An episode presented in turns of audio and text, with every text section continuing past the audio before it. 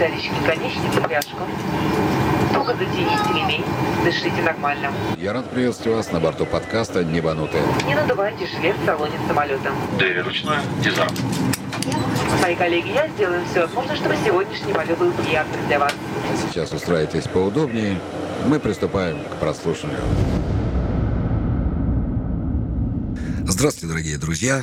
Очередной выпуск «Небанутых». Наш подкаст в действии. С вами бессменный ведущий Алексей Кочемасов, летчик Леха. И сегодня у нас в гостях пилот гражданской авиации одной из российских авиакомпаний, второй пилот Boeing 737-800 Олеся Шалаев. Привет. Здравствуйте. Привет. Ну что ж, тема очень животрепещущая. Девушки в авиации. Ну что, я должен спросить Олесю, как ты докатилась до такой жизни? Расскажи немного о себе и что тебя привело гражданскую авиацию? Началось все еще с детства. У всех есть яркие воспоминания с детства, с юности. Одно из э, ярких моих воспоминаний с детства — это будучи еще маленьким ребенком в детском садике, сидя в песочнице, смотрел на небо и видела высоко пролетающие белые самолеты, которые оставляли следы в небе, и что-то меня как-то это задело, и оттуда началось дикое непреодолимое желание также летать. Еще на уровне ребенка это, конечно, было больше желания, а, может быть, летать там как птица, просто летать. Взрослея, к более сознательному возрасту, я уже понимала то, что хочется не только летать, но управлять а, и получать э, все положительные эмоции от этого процесса. Ну и так оно дальше все и пошло. А как? Ну это понятно, в общем-то, понятно, когда мальчики мечтают там летчики, космонавты, пожарные. А как э, родители, как мама относилась прежде всего к такому выбору дочки? Мне в этом плане мне очень повезло. Мама, а. она тоже с авиацией как-то связана? Нет, у меня родители вообще никак с авиацией не связаны, никого ни из родных, ни из близких с авиацией связанных нет. Но мне очень повезло то, что мама с бабушкой отнеслись с пониманием. Изначально, конечно, немножко скептически. Продвинутые такие, а, да, бабушка? Да. От мамы, конечно, была фраза в свое время, что, возможно, это у тебя перегорит, это у тебя юношеское. Если не перегорит, то мы, говорит, мы с бабушкой тебе потом тебя поддержим уже в будущем. То есть, если ты решишь серьезно этим заняться, к этому идти, мы тебя поддержим. И, в принципе, на протяжении всего моего детства, школы, а, они меня всегда поддерживали поддерживали, многом, во многом мне помогали. Была очень серьезная моральная поддержка при прохождении медицинского моего первого осмотра, когда я проходила в летное училище, поступала во время учебы в летном училище, потом при сложном трудоустройстве по авиакомпаниям. Вот, от них всегда была очень большая Ну, к авиакомпаниям мы еще вернемся. А вот, то есть ты окончила школу и поехала поступать в летное училище? А, я поехала не сразу после окончания школы. А, возможности... То есть ты еще пошла в армию, да? Практически, да. А, мне пришлось и поучиться, и поработать после школы, потому что просто финансовой возможности не было ехать. Если ехать а, в летное училище, поступать на ту же самую вышку, это нужны финансы. Вот. Мне пришлось немножко поработать, подкопить а, денег, чтобы потом... А ты училась на бюджете или на платке? А, в летном училище на бюджете училась. А, да. то есть ты еще и хорошо фашистская отличница. Да.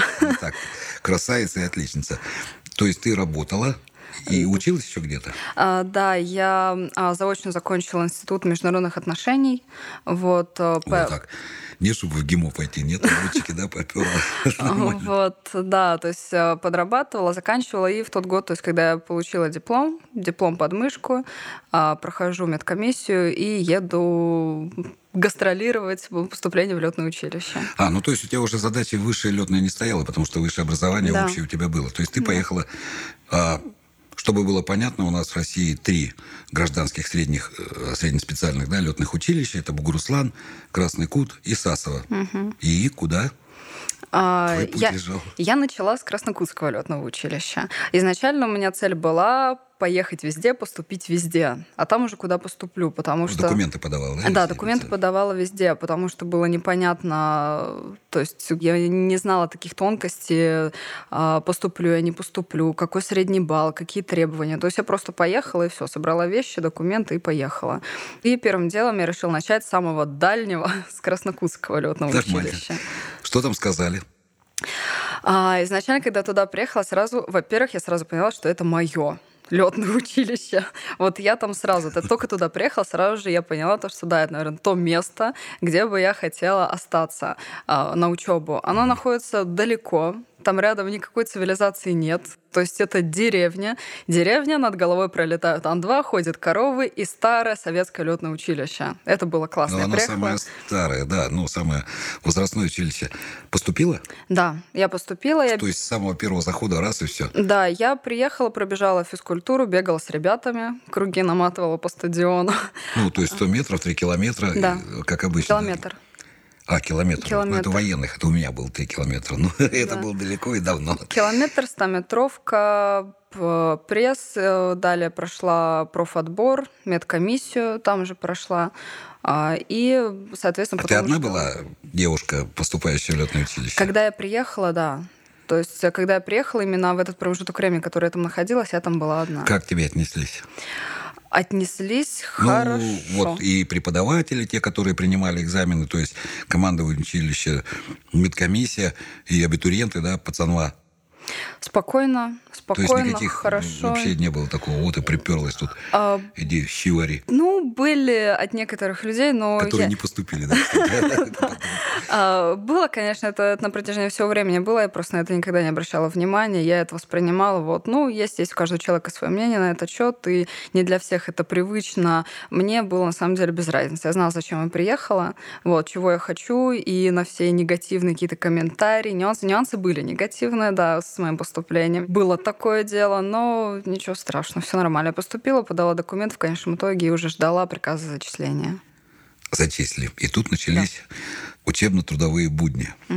А ну, я знаю, что вот в летных училищах, ну, я военное оканчивал училище слишком давно, то есть у нас была система казарменная, ну, так как это военная.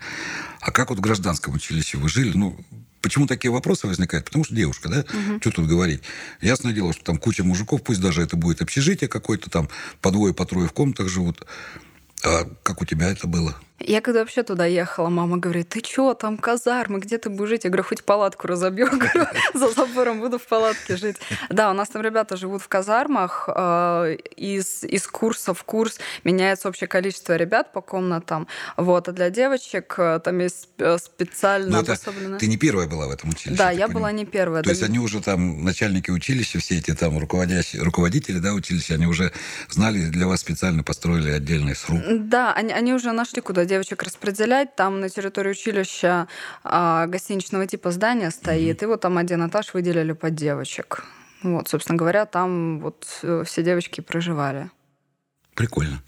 Но все остальное, там столовая, спортзал, медицина, учебные классы, это все, естественно, общих основаниях, да? Да, вместе на зарядке с ребятами бегали построение, все, все это вместе. А Отдельно только жили в отдельном здании, так все вместе было. А вот предвзятое отношение э, при самой учебе было какое-то? Ну, понятное дело, что там выходит какой-то Иван Иванович, там старый преподаватель аэродинамики, и говорит, так, к доске пойдет Кочемасов. Кочемасов выходит, э, э, э, садись, два. Так, Шалаева к доске. Шалаева выходит такая, сю-сю-сю, там губки накрасил. Он говорит, ну ладно, тройка. Нет такого? Не было? Нет, такого не было. Э, И это было очень здорово. Я даже немного была удивлена, потому что на самом деле был момент волнения, э, когда мы только заступили на учебу. Я на самом деле переживала, думала, что у многих преподавателей будут крайне негативные отношения, потому что тоже уже к тому моменту в интернете уже начиталась и наслушалась.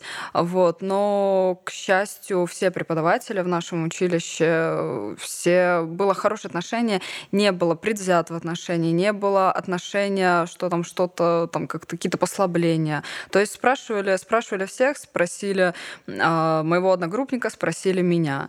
Вот, то есть там ни, никому не натягивали оценки, не занижали оценки специально. То есть как ты ответишь, что ты получишь. Если ты хочешь а, там более высокую оценку, ты потом подошел на дополнительное занятие, взял реферат, потом пришел еще, ответил дополнительно. Никаких э, таких прям серьезных послаблений или наоборот предвзятости такого не было. Окей, значит, вот проходит а, теоретический курс обучения, и вы приступаете к полетам. На каком самолете начинал? А первый самолет на двигательный это До-40 Diamond. Даймонд. австрийский. у нас, э, ну, он с гарминами был, да, уже? там, Да, с- да, уже. Ну, чтобы было понятно, значит, гармин это оборудование самолета, которое предполагает не аналоговые приборы со стрелками, да, а это уже стоят дисплеи жидкокристаллические, там, компьютеры, flight manager компьютеры стоят и все остальное прочее, да, которое... Как отнесся инструктор?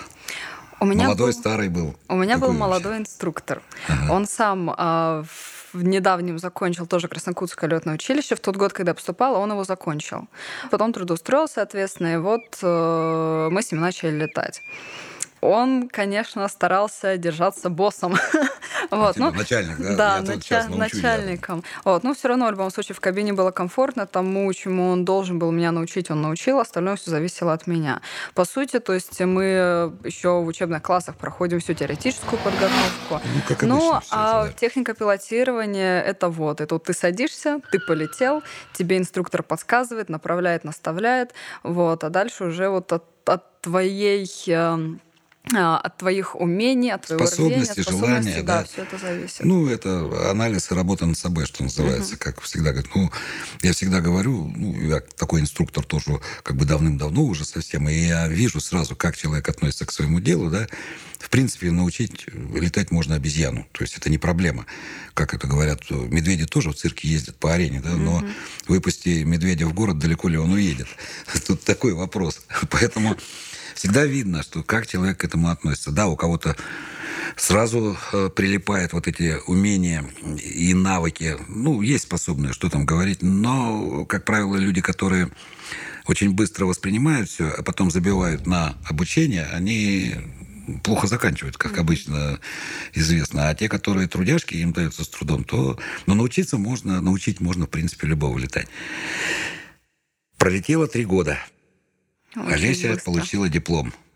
Получила пилотское свидетельство. Коммерческое, да? Мгм. А, да, коммерческое. Коммерческое пилотское свидетельство. И вышла в большой мир. Пошла устраиваться в компанию. Сразу ей захотелось устроиться в Квантас. Ну, в Квантас что-то не брали, да. Потом поехала в Люфтганзу. В Люфтганзе тоже вроде как бы нет, да, гражданства немецкого. И она решила пойти в российские авиакомпании. Да? Куда лежал твой путь дальше, после окончания летного училища? А, ну, первоначально, после окончания летного училища, то есть мы заканчиваем летное училище, у курсанта на руках а, только диплом об образовании и пилотская. Чтобы устроиться в авиакомпанию, необходимо пройти определенные курсы, получить сертификаты, потому что с этими сертификатами и багажом знаний, которые ты еще получаешь на дополнительных курсах повышения квалификации, ты уже можешь э, пытаться ходить по компаниям и куда-то трудоустроиться. Ну да, то есть если ты хочешь поступить в ту компанию, которая эксплуатирует там современные реактивные самолеты и летают за границу, у тебя должны быть там курсы МВЛ, да, международных воздушных, ну, допуск на международные, или имеется в виду общее, Да. теоретические м, зачеты эти. А вот можно ведь устроиться был там на Камчатку, ну, там, на Ан-28, там, в Якутию на Ан-24, где не требовались курсы. Я пыталась. Я пытался, но мне сказали, там все занято. О, как. В тот год, когда я выпустилась, э, то есть, да, еще шел отголосок э, от ухода одной из крупнейших авиакомпаний с рынка, вот, и пилоты еще сильно не нужны были. То есть, если можно было устроиться, то это с огромнейшим трудом. И я, да, я уже думала в Архангельск на Ан-2, Хороший самолет, в. Анадырь на Д-6, то есть там на какие, куда я только не пробовала, и везде, куда я звонила, что-то пыталась, мне сказали, то есть, нет, извините, у нас все занято, или у нас за две недели тут 100 резюме уже пришло, то есть можете нам даже не звонить. Ну, может быть, было связано, что ты девушка, ну, может, такое отношение было. Вот при устройстве в компанию тоже были наверняка, да, такие? Ну, да, Какие-то компании ведь относятся очень предвзято, я знаю, потому что, ну, не везде война не всех поубивала, какие- да, как говорится. Какие-то компании просто даже э, дальше ресепшена не пустили. Даже вот так было, Да, да? На, на разговор, э, скажем, с руководством. То есть даже не давали На шанса. собеседование, да? Да, На на собеседование собеседование. имею То есть даже не давали шанса куда-то дальше пройти, оставить резюме, либо с кем-то пообщаться, показать свои знания, свое желание, умение. Просто не давали возможности. Либо просто не отвечали, либо после моего звонка, да-да, мы знаем, ваша вот анкета лежит здесь, вам позвоним, мы все равно не звонили, хотя моим коллегам, которые со мной одно время отправляли свои же резюме в эту же компанию, им тут же перезванивали, и мы вас ждем. Причем по показателям при трудоустройстве в авиакомпанию, то есть авиакомпании тоже смотрят на цвет диплома, на средний балл в дипломе, на оценку Ну, опять же, такие а, двойные полета. стандарты, да, Да. говорить, что кто-то свой, кто-то не свой, цвет диплома, там далее, девушка, мужчина и всего подобного. Хорошо, пришла ты в одну компанию, в которой тебе сказали, о, мы тебя берем.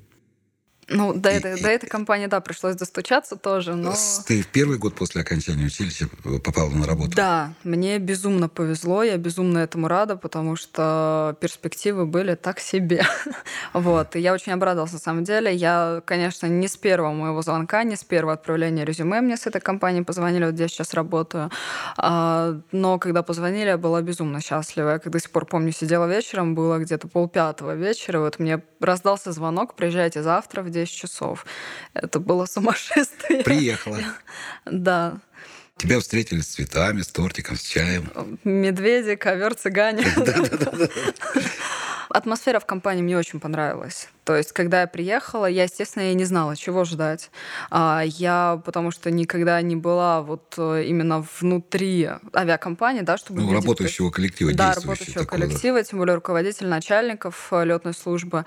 Вот. Сразу же мне очень понравилась атмосфера, которая была тогда в компании. И не было никакого предвзятого отношения. То есть, да, мне сразу же дали понять то, что требования к тебе будут Точно такие повыше. же, как ко всем. Ну, даже и немножко и повыше, повыше да. да. Требования вроде одинаковые, но все равно к тебе все повыше, с тебя, а, от тебя требуется много. Вот. Ну, конечно, к этому была готова. Я просто была безумно рада, что мне дали шанс хотя бы. То есть мне не сказали то, что все, мы тебя берем, ты молодец, у тебя хорошие там показатели, mm. высокие баллы. Ну, сначала собеседование было, да? Да, но дали шанс. Это уже было Сложно было меня... на собеседовании? А, я бы не сказала, что сложно. Нет, на собеседовании ничего не было сверхъестественного. То есть на собеседовании, да, сидела комиссия, сидело несколько человек. Это, естественно, были все руководители авиакомпании. Угу. Вот, задавали... Летные, руководители, да. Задавали абсолютно стандартные вопросы, которые проходят изучаются курсантами как раз во время прохождения курса повышения квалификации после летного училища ничего сверхъестественного того, чего не может знать человек, который прошел все эти курсы, который сам занимается. Ну, в общем-то, все на самом-то деле зависит от самого человека. Почему? Потому что никто эти не скрывает, да, на самом деле, как мы проводим собеседование. То есть необходимо знание руководящих документов, да, гражданской авиации, необходимо знание определенного уровня английского языка, когда тебе дают прочитать руководство полетной эксплуатации самолета, да, и ты должен перевести и прочитать. Это делается с той целью, чтобы мы понимали, может ли курсант, ну, претендент, да, на работу вторым пилотом, способен ли он переучиться? Способен ли он переучиться? Почему? Потому что ну, когда ты стала переучиваться на Boeing 737, ты поняла прекрасно, что все идет только на английском языке, mm-hmm. да, то есть, ну, потому что самолет не русский. И все. И некоторые моменты... И переводить никто никогда не переводит этих руководств и все. Поэтому я тоже считаю, что люди говорят, говорят, там такое жесткое собеседное. Ничего особенного, в общем-то, нету. То есть стандартные вопросы. Никто не будет спрашивать, выгодно или невыгодно летать там в какую-то страну или в какой-то город. То есть это не наша забота совершенно. Да? Для этого есть специальные люди, которые этим занимаются. И тебя пригласили потом на работу. Сказали, все, приходи, Олеся, будешь нашим вожаком. Ну да. вот, э, да, после, получается, после личного собеседования, после общей вот этой комиссии, после отлета базовых навыков на тренажере, которые у нас в компании проводятся, после этого, да, уже сказали, то, что, ребята, мы, мы вас поздравляем, мы вас приняли. Я помню, мы с ребятами ехали как раз домой. было безудержное счастье. Мы, конечно, не верили. Это было что-то на грани фантастики. А интересно было, вот, ну, я поясню, как проходит, немножко в тонкостях таких, значит, как проходит отбор кандидата во вторые пилоты на Боинг. Помимо теоретических знаний, э, еще требуется практическое подтверждение некоторое. То есть тебя сажают в тренажер, full flight симулятор, то есть который двигается, с которым ты, естественно, ни разу не знакома ну, картинки ты видела, там на Ютубе видела, там какие-то mm-hmm. все. Но ты никогда даже и не знаешь, не знала, да, и как это все делается. И тебе предлагается выполнить взлет, посадку, полет по кругу. То есть никаких специальных там упражнений нет, отказов и все остальное прочее. Какое ощущение было, когда ты сел в тренажер Боинга? Ощущение было безумного счастья. Да. Я, а... То есть тебе было до фонаря, да, что там будут проверять, не будут, да, Мне дайте было полетать. там настолько комфортно. Мы, как бы забегу немножко назад, еще учась в летном училище, у нас были тренировочные полеты в Ульяновске. А в Ульяновске, на базе Ульяновского института гражданской авиации, там есть э, те же самые тренажеры mm-hmm. тоже Boeing и Airbus. И когда мы туда приехали, у меня встала цель. Попасть на тренажер, да? Да, попасть туда на тренажер, хотя бы посидеть, посмотреть, потому что что это, ну, это было бы очень здорово. Мечта. Да, ну, я, что говорит, мечта и все. Я очень активно просила наших инструкторов, э, командиров эскадриль, который с нами был, пожалуйста, давайте там, давайте договоримся, давайте сходим, это надо посмотреть. Вот. Мы Ил-76 посмотрели, и на 737 попали. И вот это первое ощущение, то есть когда я села в этот тренажер, то есть это был тренажер, я туда села, это просто, это комфорт, это кайф. Мое. Это, да, это мое, это вот то, что надо, это, это было безумно здорово. И, собственно говоря, когда пришли на тренажер, да, мы очень волновались. То есть, как бы не скрою, мы там все с ребятами сидели в этой комнате, а, нам а, начальник еще на Ну, там не комната, там брифинговая, да, Да, такая, бриф- с кофе, там, брифинговая. с стекляшкой, все хорошо, печеньки. Ко- кофе стекляшек не было. Нет, мы А, вы сидели просто- наверху, на да, мы наверху этаже, да, сидели. ты? Ага. Вот. И э, нам начальник нарисовал на доске, то есть что нас ожидает, полет по кругу, там курс такой-то, такой-то. Какой там курс у нас уже? мы, мы сидели безумно, все переживали, да. Вот. Но когда зашли в тренажер, у меня, не знаю, что такое сработало, что вот я пришла на свое место, сейчас осяду, все будет нормально. Сели, отлетали, мы одновременно зашли в тренажер, нас было четверо, вот, то есть и мы постоянно, то есть там один отлетал, вышел, назад пришел, следующий сел. Вот, и все отлетали, все хорошо, после этого нас поздравили. Ну, не, не всех, конечно, нас было две группы, четыре человека, не всех, но мы попали в это число, Ну, то есть тебе удалось, да. То есть ты справилась. Мгм. Хотя, да, было, было вообще непривычно, непонятно, ощущения абсолютно другие, потому что тот самолет, на котором мы выпускали с летного училища, он абсолютно другой. То есть даже не ну, сравнить. Естественно, Всё другая другое. масса, другая инертность, тип двигателя. Ну, все другое, конечно, о чем мы говорим. Вот ты зачислена в штат авиакомпании. Теперь ты становишься пилот-стажер. Ну, понятно, что там идет предварительная подготовка, да, прежде чем начнем летать. То есть это наземная подготовка определенная. То есть это в пределах э, двух-трех месяцев. Ну, там еще переучение, естественно, то есть идет. Сколько по времени длилось переучение на Боинг? А в феврале мы сели на переучивание, и в июне вышли на стажерские. То есть у вас, э, ну, само-то переучение по- покороче, наверное, да? То есть теоретическая часть примерно около полутора месяцев проходит, и тренажер еще где-то так же примерно. Месяц. Где-то месяц. Ну, там, да, из-за того, что растягиваются. И просто. полетела ты первый раз на Боинге 737. Куда? А, первый обзерверский рейс был в Нальчик. Нормально так. Это такой очень интересный аэропортик, надо сказать. Да. Ну, есть свои тонкости. Да, это был обзерверский, а первый стажерский, то есть именно когда Ну, обзерверский это когда ты не сидишь на своем рабочем месте будущем, да, а ты сидишь просто в кабине на откидном там, там есть еще одна табуреточка такая, да, мягкая креслица, и смотришь, как экипаж работает. Да, как ввод- Какие впечатления были вот а, от первого обзерверского рейса? Стажерский потом это тоже понятно, да? А вот первые два-три рейса, которые вы выполняете обзервером, сразу все понятно, все ясно сразу? А. Или наоборот? А даже первый не то, что два-три рейса, первый рейс это, это было здорово. Но, естественно, да, были нюансы, э, которые приходили позже, которые осознавались позже, но впечатлений была масса, и все, все прошло, в принципе, здорово, понятно. Было очень интересно наблюдать за работой экипажа. Непосредственно, когда ты уже сидишь в кабине, видишь, как работает экипаж, понимаешь, к чему тебе нужно стремиться. И вот это самоосознание, то, что ты вышел на полет и сидишь в кабине самолета, и вот ты так долго-долго об этом мечтал, и вот ты теперь здесь, и скоро сядешь справа. Это, конечно, сами вот эти эмоции, которые были в тот момент, это было здорово. А когда села справа, все сразу стало получаться? Или наоборот не стало? Нет, естественно, все сразу Юкова, мне Ну кажется, да. не получается. все потихоньку, помаленьку за стажерскую программу, естественно, все это нарабатывалось, вырабатывалось. У меня был э, отличный инструктор, э, классный, опытный, э, научил максимуму чему мог, э, потому что тоже инструктор э, дается определенные часы налета с инструктором. Инструктор тоже через свою голову не может перепрыгнуть. Ну, так Вот, тут дело в том, что ты понимаешь, тут не то, что не можешь перепрыгнуть, ты очень хорошо чувствуешь своего стажера, да, когда он приходит и когда он первый раз садится. И ты прекрасно понимаешь, что больше того, что он может взять, ну, ему давать совершенно бесполезно, потому что он просто этого не воспримет, угу. ну, на данном этапе. И мне вот часто задают, ну, я там Инстаграм веду, всяким там модные эти всякие вещи, мне часто задают вопросы, говорят, что это типа за стажер у вас, который сидит там, ну, я пишу, что вот у человека была полная там радость, рот раскрыт, глаза там, он говорит, он ничего не понял там. Он говорит, ну, что это за стажеры приходят, которые ничего не понимают? Я говорю, а вы попробуйте, придите и сядьте. Я говорю, да, он переучен, он там отлетал тренажер. Я говорю, ну, столько эмоций он получает, что он не может сосредоточиться в данный момент вообще ни на чем.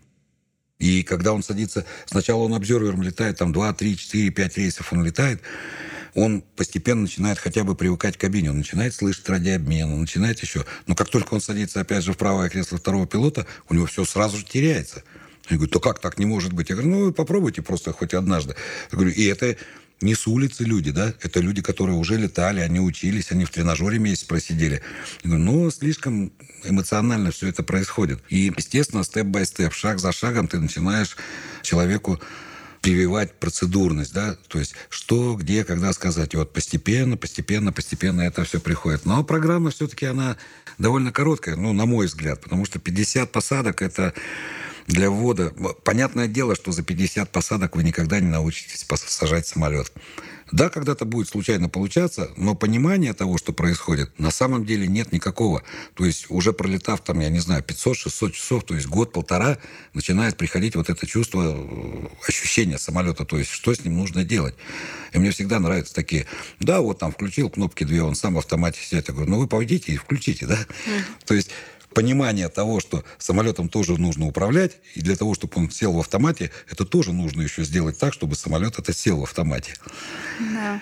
Еще, как говорится, нужно лететь впереди самолета. Мне вот э, по завершению одного из стажерских рейсов Естественно, когда мы летаем стажерские рейсы, то есть э, слева инструктор, справа стажер, и сзади вот на третьем кресле сидит сейфти, так называемый. Да, то есть, да. да, опытный второй пилот, который наблюдает мониторит и контролирует весь процесс обучения. После одного из стажерских рейсов мне опытный второй пилот на то время тогда мне сказал, говорит, слушай, вот вообще говорит, полное сознание, говорит, ко мне пришло вот именно самой посадки самолета, говорит, когда мне подходило к 1300 Говорит, это налетал 1300 часов. Говорит, я тогда начал уже вот прям капитально прощупывать, прочувствовать самолет. И вот, то не всегда саму посадку, да.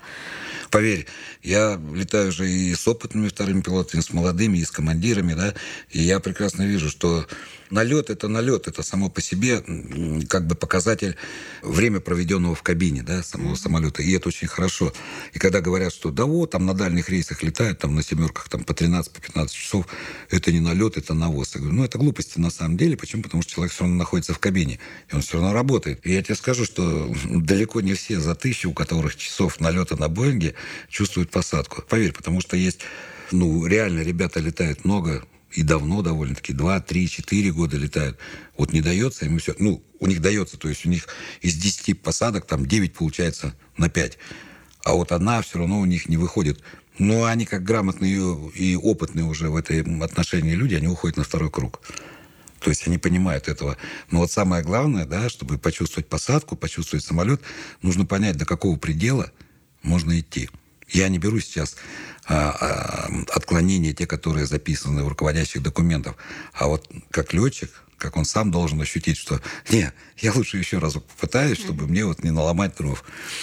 Поэтому, конечно, что ну, мы с тобой это летали в одной кабине, я-то знаю, как ты работаешь, поэтому скажи, когда ты вот почувствовала, что ты уже умеешь, ну, уверенно стала в самолете и в себе? Сложный вопрос сложный вопрос. Это где-то, где-то, наверное, было ну, может быть, ближе к тысяче. Я потому что я, я всегда... Мне сложно очень ответить на этот вопрос, потому что я всегда очень самокритична, и после каждого рейса я потом еще до, иду домой, и у меня в мозгах все прорабатывается, вот этот вот весь праздник в голове идет, и мне постоянно что-то не нравится, что-то вот я думаю, это было не так, это было вот здесь можно было... То есть каждый рейс... Анализ. А, да, после, каждого после каждого рейса, пока я иду до дома, еду, у меня все время в голове иногда прихожу домой. Я понимаю то, что надо бы уже все отпустить, но нет, пока я не приду к какому-то выводу, прям вот к выводу капитальному. Ты себя ешь. Да. Вот, поэтому мне сложно сказать, когда я, э, я просто изначально себя чувствовала всегда очень комфортно в кабине. Я всегда понимала то, что э, на, на определенном этапе э, учебы, на определенном этапе полетов, я понимала то, что мне сейчас не хватает этого, мне не хватает этого, мне не хватает того, то есть каких-то навыков, либо знаний. Знаний всегда не хватает в чем-то. Никогда, мне кажется, выучить капитально все, то есть нужно постоянно что читать, над собой работать, заниматься. Вот. И вот постоянно, то есть, да, думаю, надо, надо вот над этим поработать, надо над тем поработать. По поводу уверенности, ну, уверенность я себя всегда чувствовала комфортно, и то есть не было никогда там каких-то переживаний или боязни, или страхов чего-то. Вот. Ну что ж, наше время, к сожалению, подходит к своему завершению, поэтому мы остановимся в сегодняшнем выпуске, а в следующем выпуске мы обсудим с Олесей, как она работает, как она чувствует самолет, куда она летает – а с вами был летчик Леха, ваш бессменный ведущий, подкаст «Небанутые» и Олеся Шалаева. До скорой встречи, Олеся. Пока. Спасибо, до свидания. Дорогие друзья, говорит капитан, на этом наш рейс окончен. Спасибо, что вы были с нами. Подписывайтесь на подкаст «Небанутые». С вами был ваш летчик Леха. Всего вам хорошего. До скорых встреч. Air Company apologizes for delaying of your departure. Пожалуйста, не забывайте свои вещи. Наш полет завершен. Будьте осторожны, открывая багажную полку. Желаю хорошего дня и приятного утра. Благодарю за внимание.